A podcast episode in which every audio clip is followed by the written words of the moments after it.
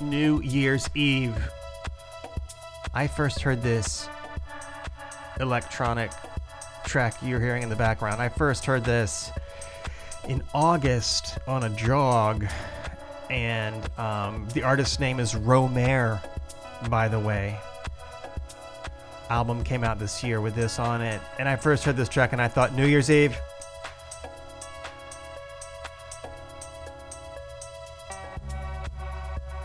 And I, to be listening to this on New Year's Eve, um, I don't think I have to say very much. You know, the year has these blurred portions for me as I think back on it, and I, I, I primarily will take away a combination of ideas and feelings of a really February and March of this year. Those are the primary times for me that are like kind of epic. They feel epic. They feel memorable. I thought I could talk about that a bit. February was um was was kind of normal until it wasn't. And uh, a couple memories. I know on February 1st, I went to my only foot race of the year. I do a little running, and there's a um, a half marathon every first Saturday of February each year. It's the Cedars of Lebanon Frostbite, and uh, it's a little bit of an exaggeration to say frostbite because there's not usually a lot of uh, Arctic conditions to concern oneself. Tara went with me this year, and uh, one thing that was fun. This is a this is a commercial within a commercial or something. The, there was a good episode of this podcast, me driving out to the Frostbite uh, half marathon in Lebanon, Tennessee with Tara. We're talking about the pre race. We're recording on my cell phone in the car. And then I recorded the next two hours of us just running. I'm, I'm kidding. I totally didn't do that. It's just going out there. The race happens, not recorded, and then recording it on the way back. And uh, that is in February. Uh, you can find that show. Um, but anyway, that was like the beginning of February, and um, that same that same day, here's where like you look back and you have the luxury of time, you can see and feel something. The last time I went out to a club was that day, and I went with Tara to see comedian Pete Holmes with opener Hannah Hogan. Uh, but Pete Holmes actor, famous podcaster, um, and and just and uh, but February first was the last time I was really out in a club, and I um. I think if you're gonna have a last show, Pete Holmes is who you want. But Tara and I were just talking about that this week. That we hadn't we hadn't been back to Zanies although they're open, and I really appreciate that club and have a little bit of personal history there. Um, the next weekend, Tara and I in February, we went to Orlando, Florida, and did something I've never done. I don't think Tara's done this either. A running retreat. It sounds kind of horrible, doesn't it? Like just constant running. But actually, it wasn't that much running and we were taken. So the group of like 20 of us, we had we had a. It was all hosted by running coaches who were these lovely young lean people. They were so friendly, and they. In addition to leading a few long runs, we had three long runs. One through kind of a neighborhood in Orlando with these beautiful um, houses and trees, and one through a like a city park kind of thing, and then we ran a special red clay loop, the Clermont, on red. It was just red clay, and we're out. Oh, and we're out, and you're in that kind of a an expanse. Um, and we were with people the whole time, and you're not. not I mean, as as running things, so you're just with you're with your people, and you're kind of you're kind of sweaty. and it was the opposite of social distancing. Of course, I would have not even thought about it at the time. This is February 8th ish, 9th ish, 10th ish, I think. And um, I remember one of the most uh, kind of like best runners was uh, someone from New York City. Um, her first name was Bjorg. And she was just incredible. Could just click off dozens of miles and would. And she's like, Well, I'm in great shape because in just a few weeks, I'm going to Tokyo to run the Tokyo Marathon. And I was just like, Man, that. um, and I looked up the Tokyo Marathon, or maybe she and I discussed it, and she's like, You know, it's actually one of the top six full marathons in the world. Uh, it's like 40,000 people run it, and like a half million come out and cheer you on and I'm so excited. I I have I've actually was like I've been to Tokyo before and the idea of running uh, full marathon there, the 26.2 miles is is everything. And uh, I was just like, dude, yes. And um and then uh, you know maybe like a New York Times alert is coming across my phone. Uh, even then, with like, hmm, strange activity coming out of uh, the uh, province such and such of China, and uh, appears to be a viral contagion, and everyone's keeping an eye on it. Nothing to be nothing to be worried about at this time. The next weekend do I have this right? Maybe I was off one. Oh no, no, it was next weekend. Excuse me, it was the next weekend. I I have uh, the rare business trip. Uh, I work in fundraising with Vanderbilt, and I had a conference appearance situation, a conference group uh, meeting in Chicago. And uh, I even tacked on a day and a night just because who doesn't and I was staying in downtown Chicago and I was like I have access to all the great public transit and everything um, why not just stay over and stay more? And then I had good meetings and good times with these folks from across the country. And uh, again alerts coming across my phone or I'm reading my emails saying uh, there appears to be some level of infections in Italy. And uh, and uh, you know everyone's keeping an eye on things, and uh, this it appears to be another SARS thing. And I thought back to well, you know, we we crushed the the threat of SARS uh, the last time, and um, pretty sure we got this, America. Um, and uh, I, you know, in Chicago, I, I am riding the rail system, the L. I think that's what it's called or nicknamed. Uh, like the the trains all around, and I'm on there with packed people, uh, packed full of people. We we are packed people, and I didn't think a thing of it, and not only I mean I was you know it's like it was like being in almost not quite as crowded as New York City, but downtown Chicago. Um, once you get out of the cold, uh, you're going to be in a pretty high density environment. I went to one reception during this occasion, and I just remember, wow, was it a lot of um, people in a small amount of space? This is just like one brief cocktail reception during this uh, gathering. Took um, all the flights home. Heard about this time that my sister in law, Ashley, had gotten not just the flu, but they were saying, as she lives here in Nashville and works in physical therapy in Nashville. And my wife, Tara, her sister, is like, you know, Ashley is so sick. She's being diagnosed. They're saying it's pneumonia. and I know Ashley, she's she's an athlete and um, very health conscious. And uh, I was like, dude, pneumonia, that's like so 19th century. And uh, Ashley, thankfully, she re- made a full recovery.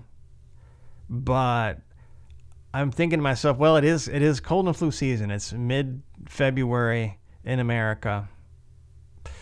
So the next weekend, I just kept click clipping, clicking, clicking off trips, and I, it's way more travel than I would ever normally do. But it was my mom's 70th birthday in February 2020.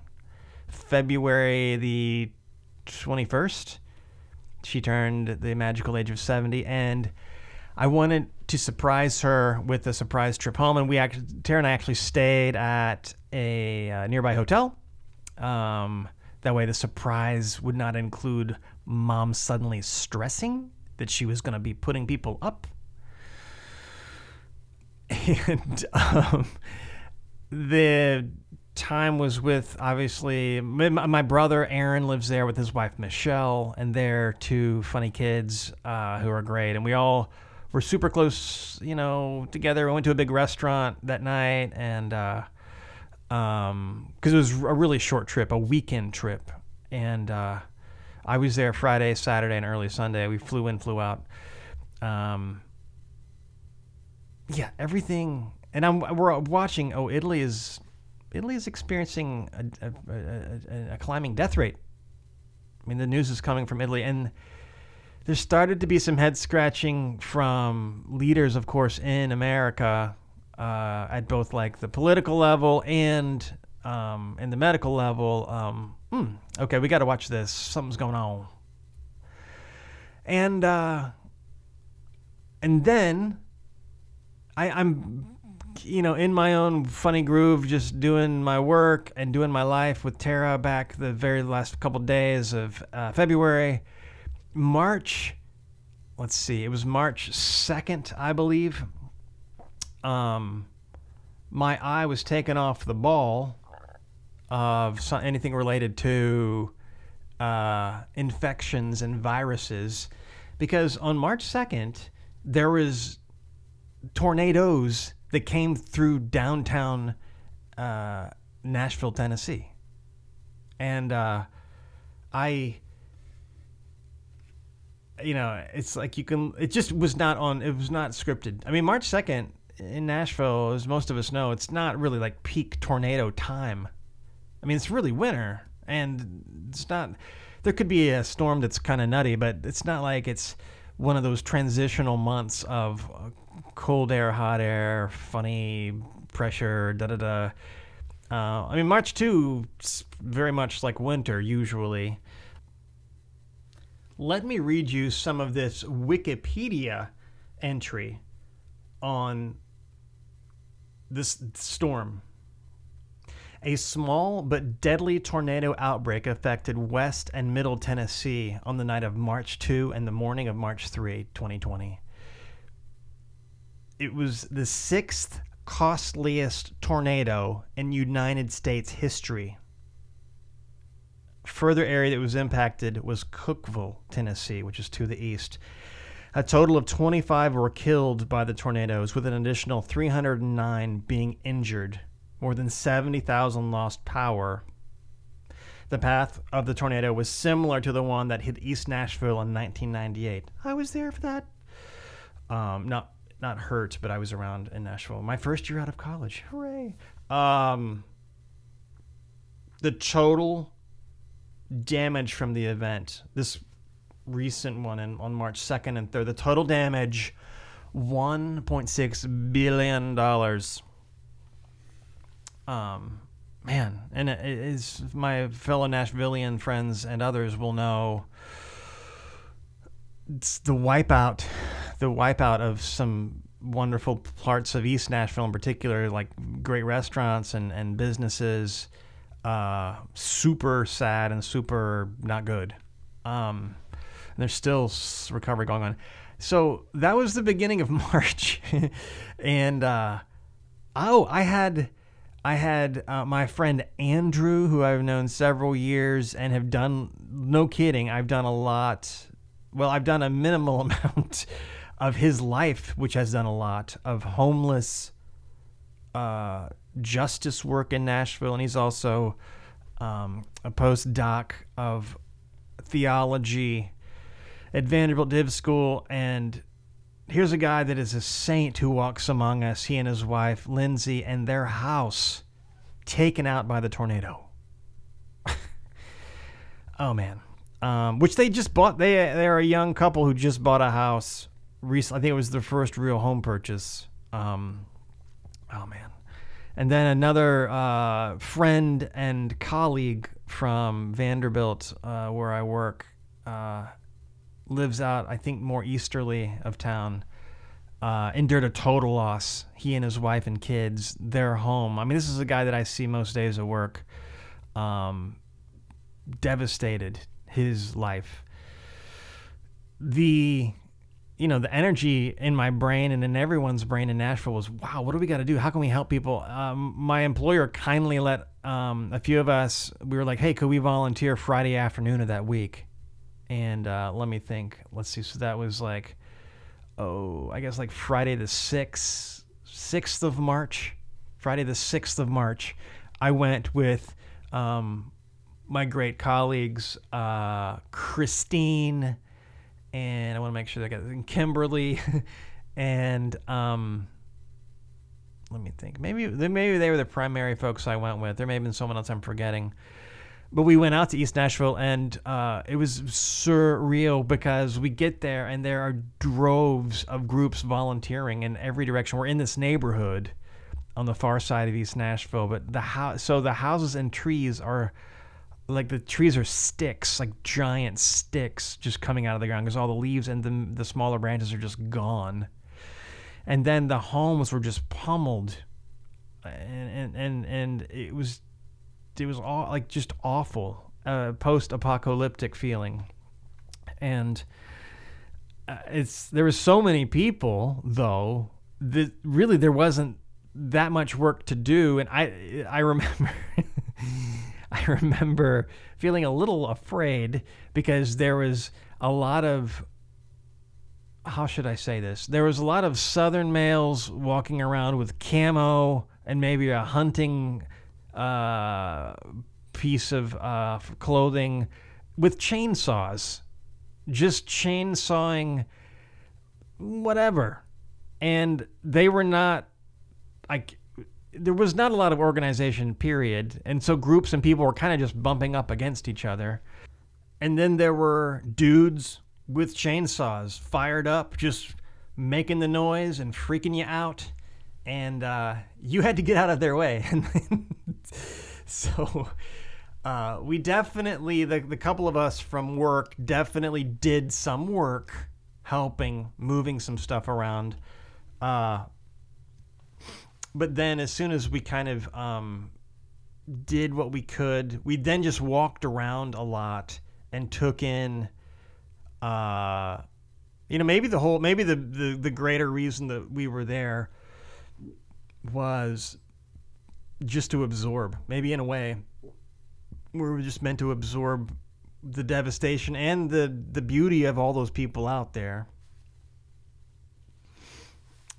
after we finished, we ended up at um, I think it I think the bar was Villager in East Nashville. so um anyway, uh but that's a, that's that's a memory for sure and I took pictures and have pictures of that. Again, that was March 6th. Around like Monday of the of getting back to work was this email from somebody in my group. It wasn't my boss. It, it might have been one of maybe one of more of our kind of administrator of, of property and equipment at work kind of folks. And they were like, um, just a few questions. Um, can you just comment, please, uh, if you don't have the following, if you don't have reliable internet access at your house, let us know. If you uh, are unable to complete tasks in your home for some reason during office hours, could you please let us know?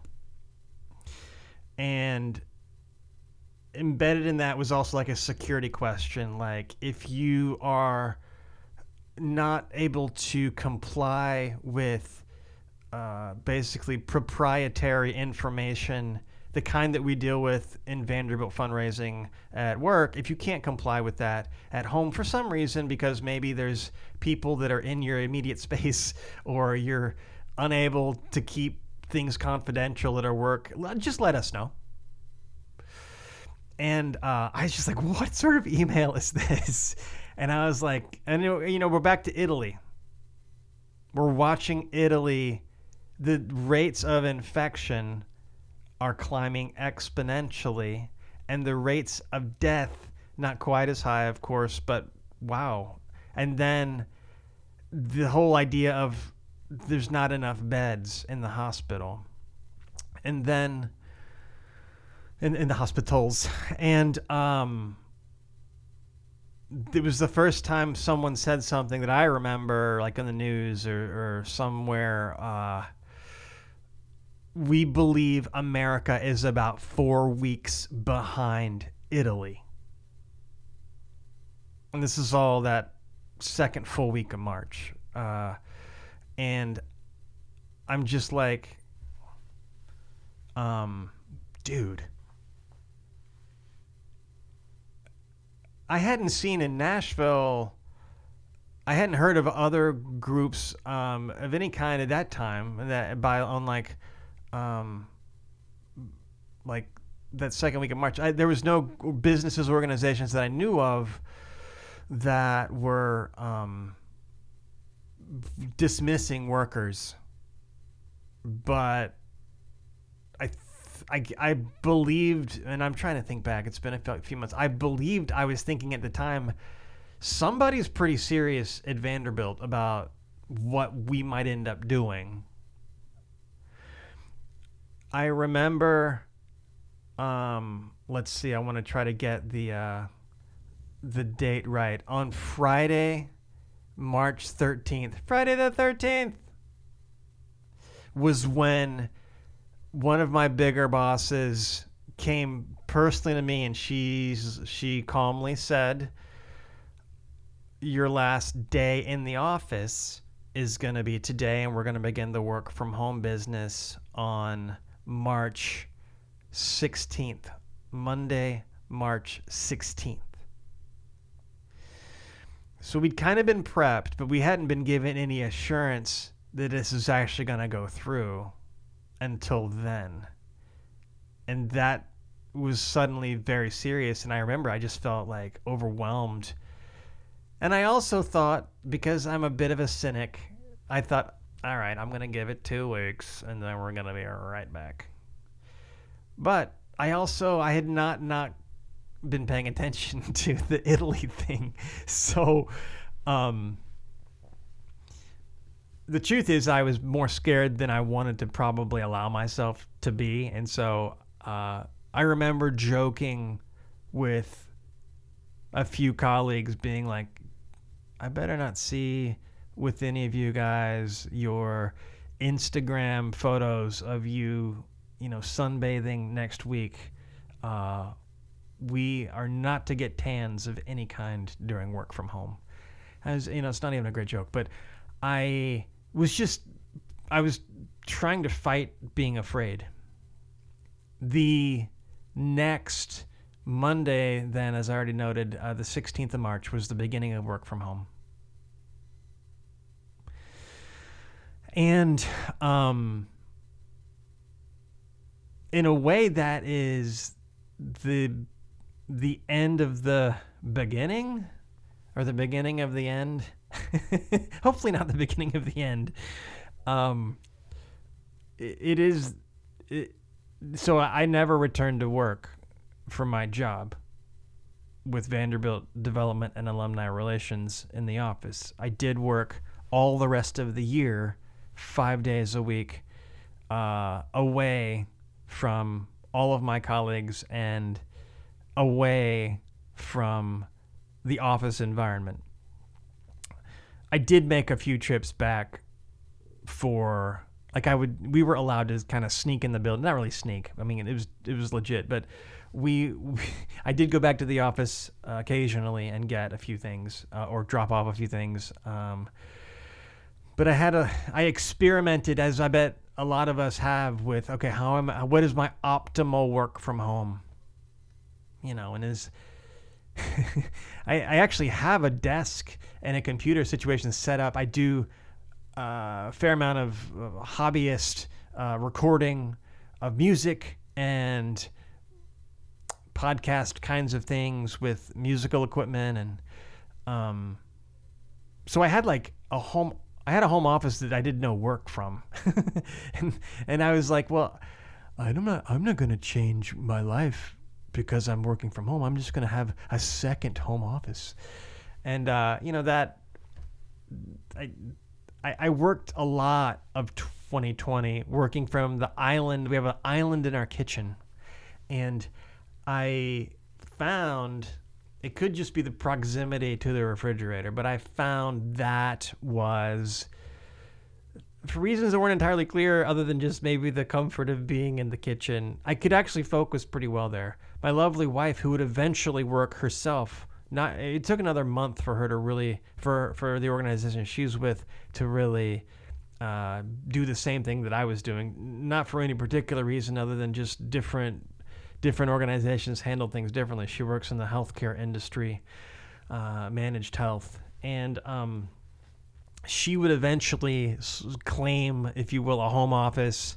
Uh, in our ups, we have a bonus room upstairs, and then I would be downstairs. And uh, that ended up. It took us a couple weeks to figure out. Okay, this kind of goes like this, and we have to, we, you know, you know you're married to someone and you love them and you like them and then you also it's like okay how does this feel to see them all the time and how do i always manage um, being present when they're talking and this is totally true i mean i'm tara's always ahead of me with being nice and kind uh, i sometimes just uh, i don't i just don't always handle those interactions perfectly so um, that you know that learning curve is um, is ongoing. It's gotten better, but that I will remember that. That is something I'm still learning. I think Tara and I will will be lifelong partners for many reasons,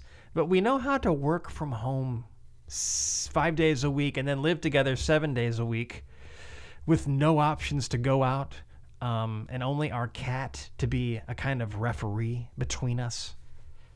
Um, of course, that's a joke. We are oftentimes um, trying to keep up with our cat's uh, mood swings. I I am expected to not go back to work. This has been communicated from the top of my organization. It's not a secret either because it was put in like a giant mass email uh, in mass newsletter. Anyone can read online but they don't expect for Vanderbilt staff to return until after the spring semester of 2021. So we're talking May to June. Wow. Um, that, you know, uh, embedded in that announcement is this that things aren't getting very much better uh, in the world related to the pandemic. Vanderbilt has its number one mission of keeping the students educated, safe, and um, I guess in a way isolated from as few interference interferences as possible. So I'm able I'm able to do my job and do it well, I might add, from home. And I I've gotten I've gotten in a groove. So I'm not I'm not um, not exactly sure what's going to happen in the next couple of months with work, but I at least at least I know at least I know that I'll be working from home. Uh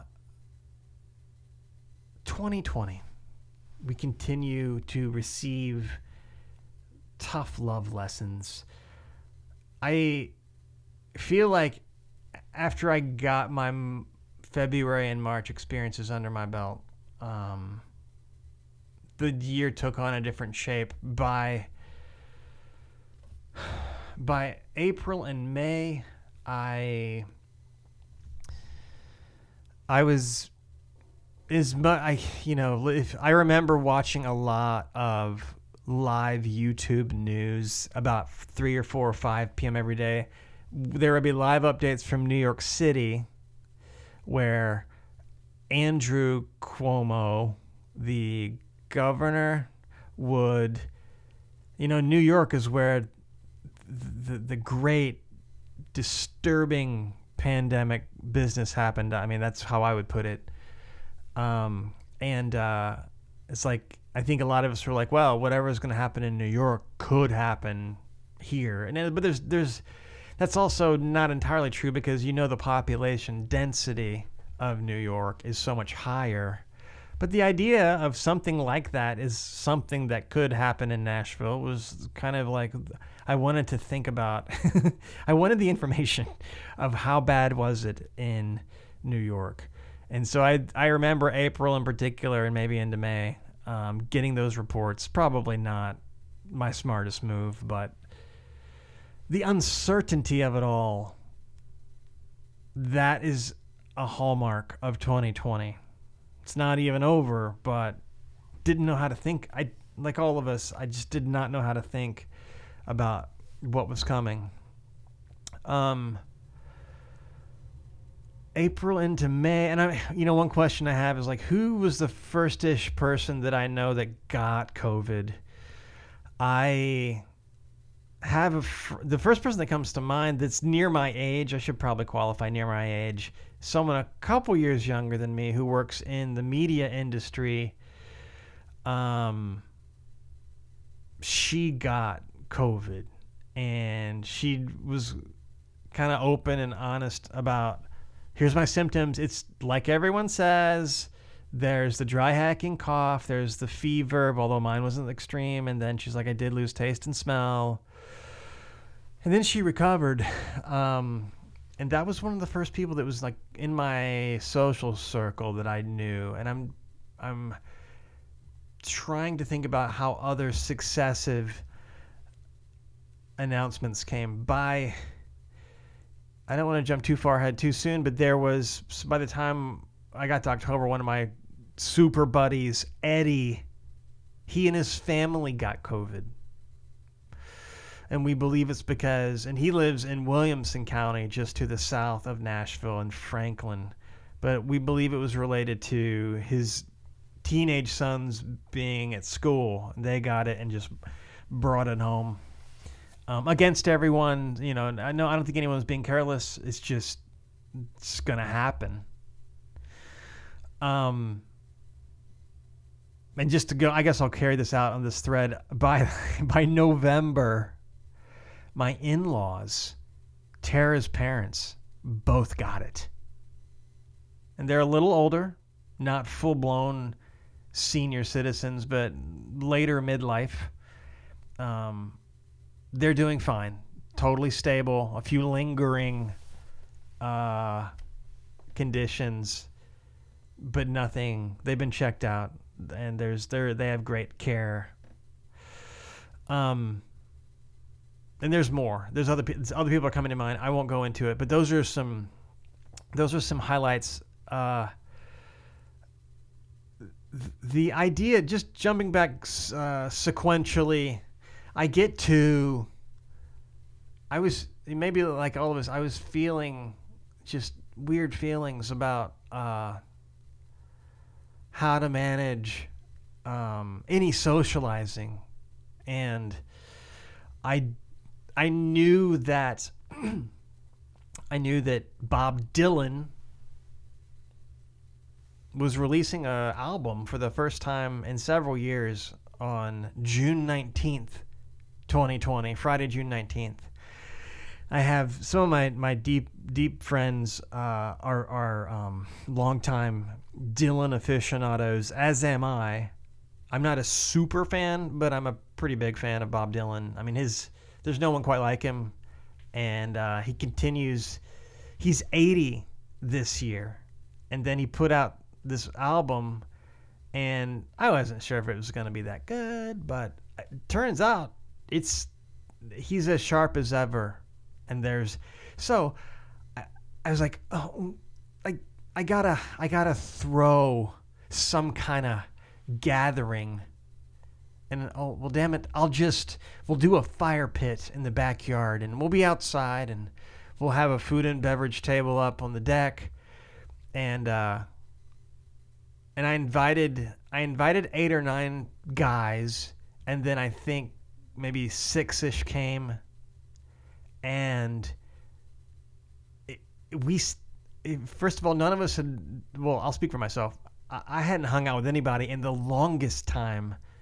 Uh, socially, and certainly not a group. I might have seen a buddy or two, you know, outside, socially distanced, masked, but um, I certainly hadn't seen a group of people that I could uh, think of uh, in any real social way, and I also had not, um, I hadn't hosted anything at all in our house uh, of that kind, and um, I'm thinking back. I think we did host a small family group um, back in like Easter time or something. But anyway, um, we stayed up into the wee hours. I had a little sound bar speaker and we played Bob Dylan and we we just caught up. It was some of the most pure male bonding we've had I've had and we've been together for in a long time. And most of these friends, I think they we all really knew each other pretty well. These are, I made most of these friendships in the 90s.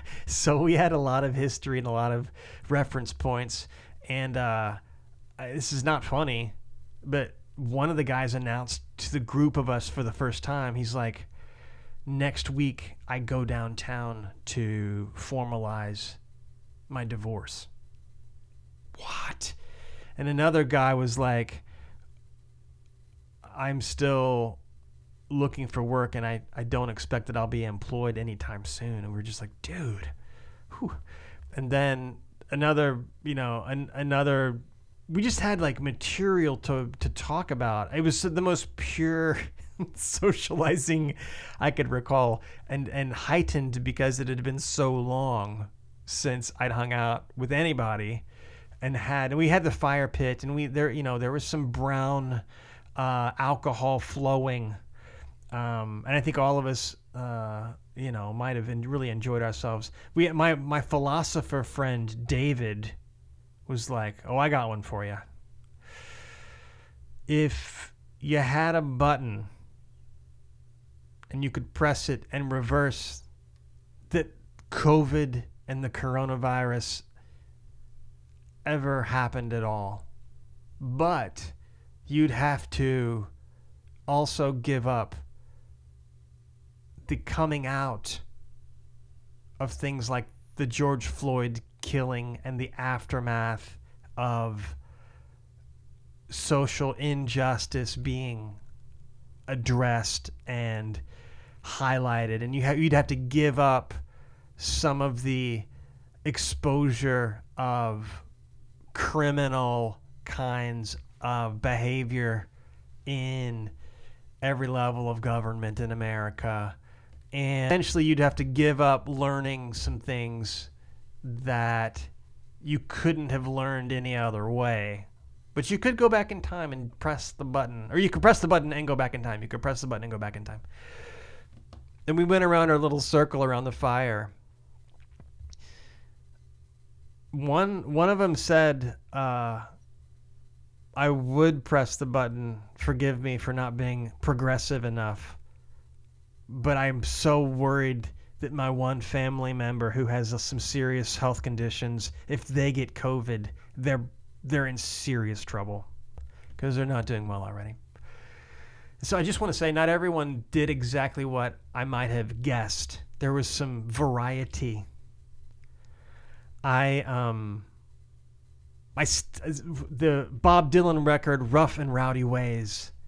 Uh, includes like a 12 minute song reflecting on the death of JFK. I'm not sure that's going to be a huge radio hit, but um, I really have enjoyed that record. It's definitely all the best of the way Dylan thinks about life, and it's completely 21st century uh, savvy. On August the 7th, I turned 45 in this year. And uh, man, there's nothing I really like exercise wise, exercise wise more than jogging at the Warner Parks in West Nashville. And there's a route that's the 11 2 route, and it's epic. I love it. I put in some podcasts, I put in some sweet playlists, and uh, I'm good. Sometimes I even run with my special water pack where I can take swigs of water through a tube. Mm. I I got off course during the 11-2 and ran well over 13 miles before I found where I was again and found the right spot. I didn't really get lost in the park as much as I did not. Whatever the 11 two mile route is, I only apparently only know like a 13.5 route or something. I just, I kept trying to like find the smallest loop and I never could. I'm like, well, where is the 11 2 and why does my little watch meter say I'm running so much further? Thankfully, um, I could make it. My bag of bones feeling did not uh, get the best of me. So I and I did I did the run pretty early in the morning, and it's mostly shady, uh, shaded out there, and um, it's a good memory. And then I get back on my birthday, and Tara has got this great, locally sourced from a uh, the Bright Side Bakery shop bunch of pastries and like oh croissant things. And it was just delicious. Oh and we had takeout bloody marys. You know there's a perk of the pandemic is all of the ability to get like craft level cocktails to go anyway I might have had a few craft level cocktails because I got the bright idea on my birthday. I really need to go swimming. I don't have a pool. I don't really want to go jump in a lake because I'm just a city mouse. But there is an apartment complex's pool, and I'm quite familiar with this apartment complex. I used to live there. I did sneak in on my birthday and go swimming for a couple hours and like like not swimming the whole time but like laying on my chair and then getting up and dipping and getting cooled off and going back to my chair. And uh, I uh, speaking of finally getting tan well something like that I finished my birthday a little bit sunburned but uh, have you had Five Points Pizza? Dude. Um Yeah, the you know the spike the spike started you know, things were maybe even nationwide, but definitely in Nashville. The reduction in cases was really pretty sweet like late June, early July. And then there began to be increase. Um, but we get we get to we get to like September, October, and the statistics speak for themselves, and the sense of man is serious, and none of us none of us know what to do really, and and you know it some of the anxiety some of the anxiety that is I think it's worth naming. I don't know what to do and I don't you know it's the whole like how responsible am I for other people's decisions? And I think most therapists would be like you you can't be responsible for what other people are going to do.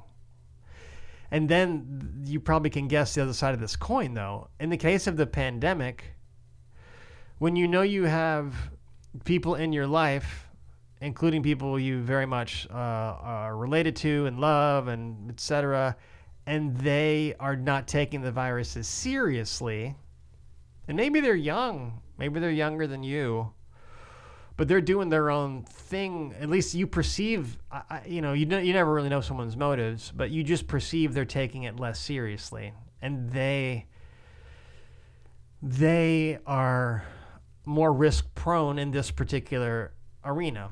And they here's where it gets worse though. They have their own set of facts. And then there's for me there's just anxiety there. I don't know what to do when it comes to knowing that I have people that I'm even close to that are just a little different disposition. And uh, so I that seemed to be like not that big a deal up until I'm gonna say October and November in particular. And you could see the cases even in Nashville are just going up, and they're going up a lot in Tennessee. In fact, by late November, it's no surprise to anyone who lives here. Uh, early December, uh, Tennessee begin begins to really uh, shine dark on all the maps for being one of the most infected states in the whole country. It's there with California. And um, even compared to other southern states, and I haven't looked in the last week, but Tennessee uh, has a lot of COVID infections and a relatively high to those infections death rate.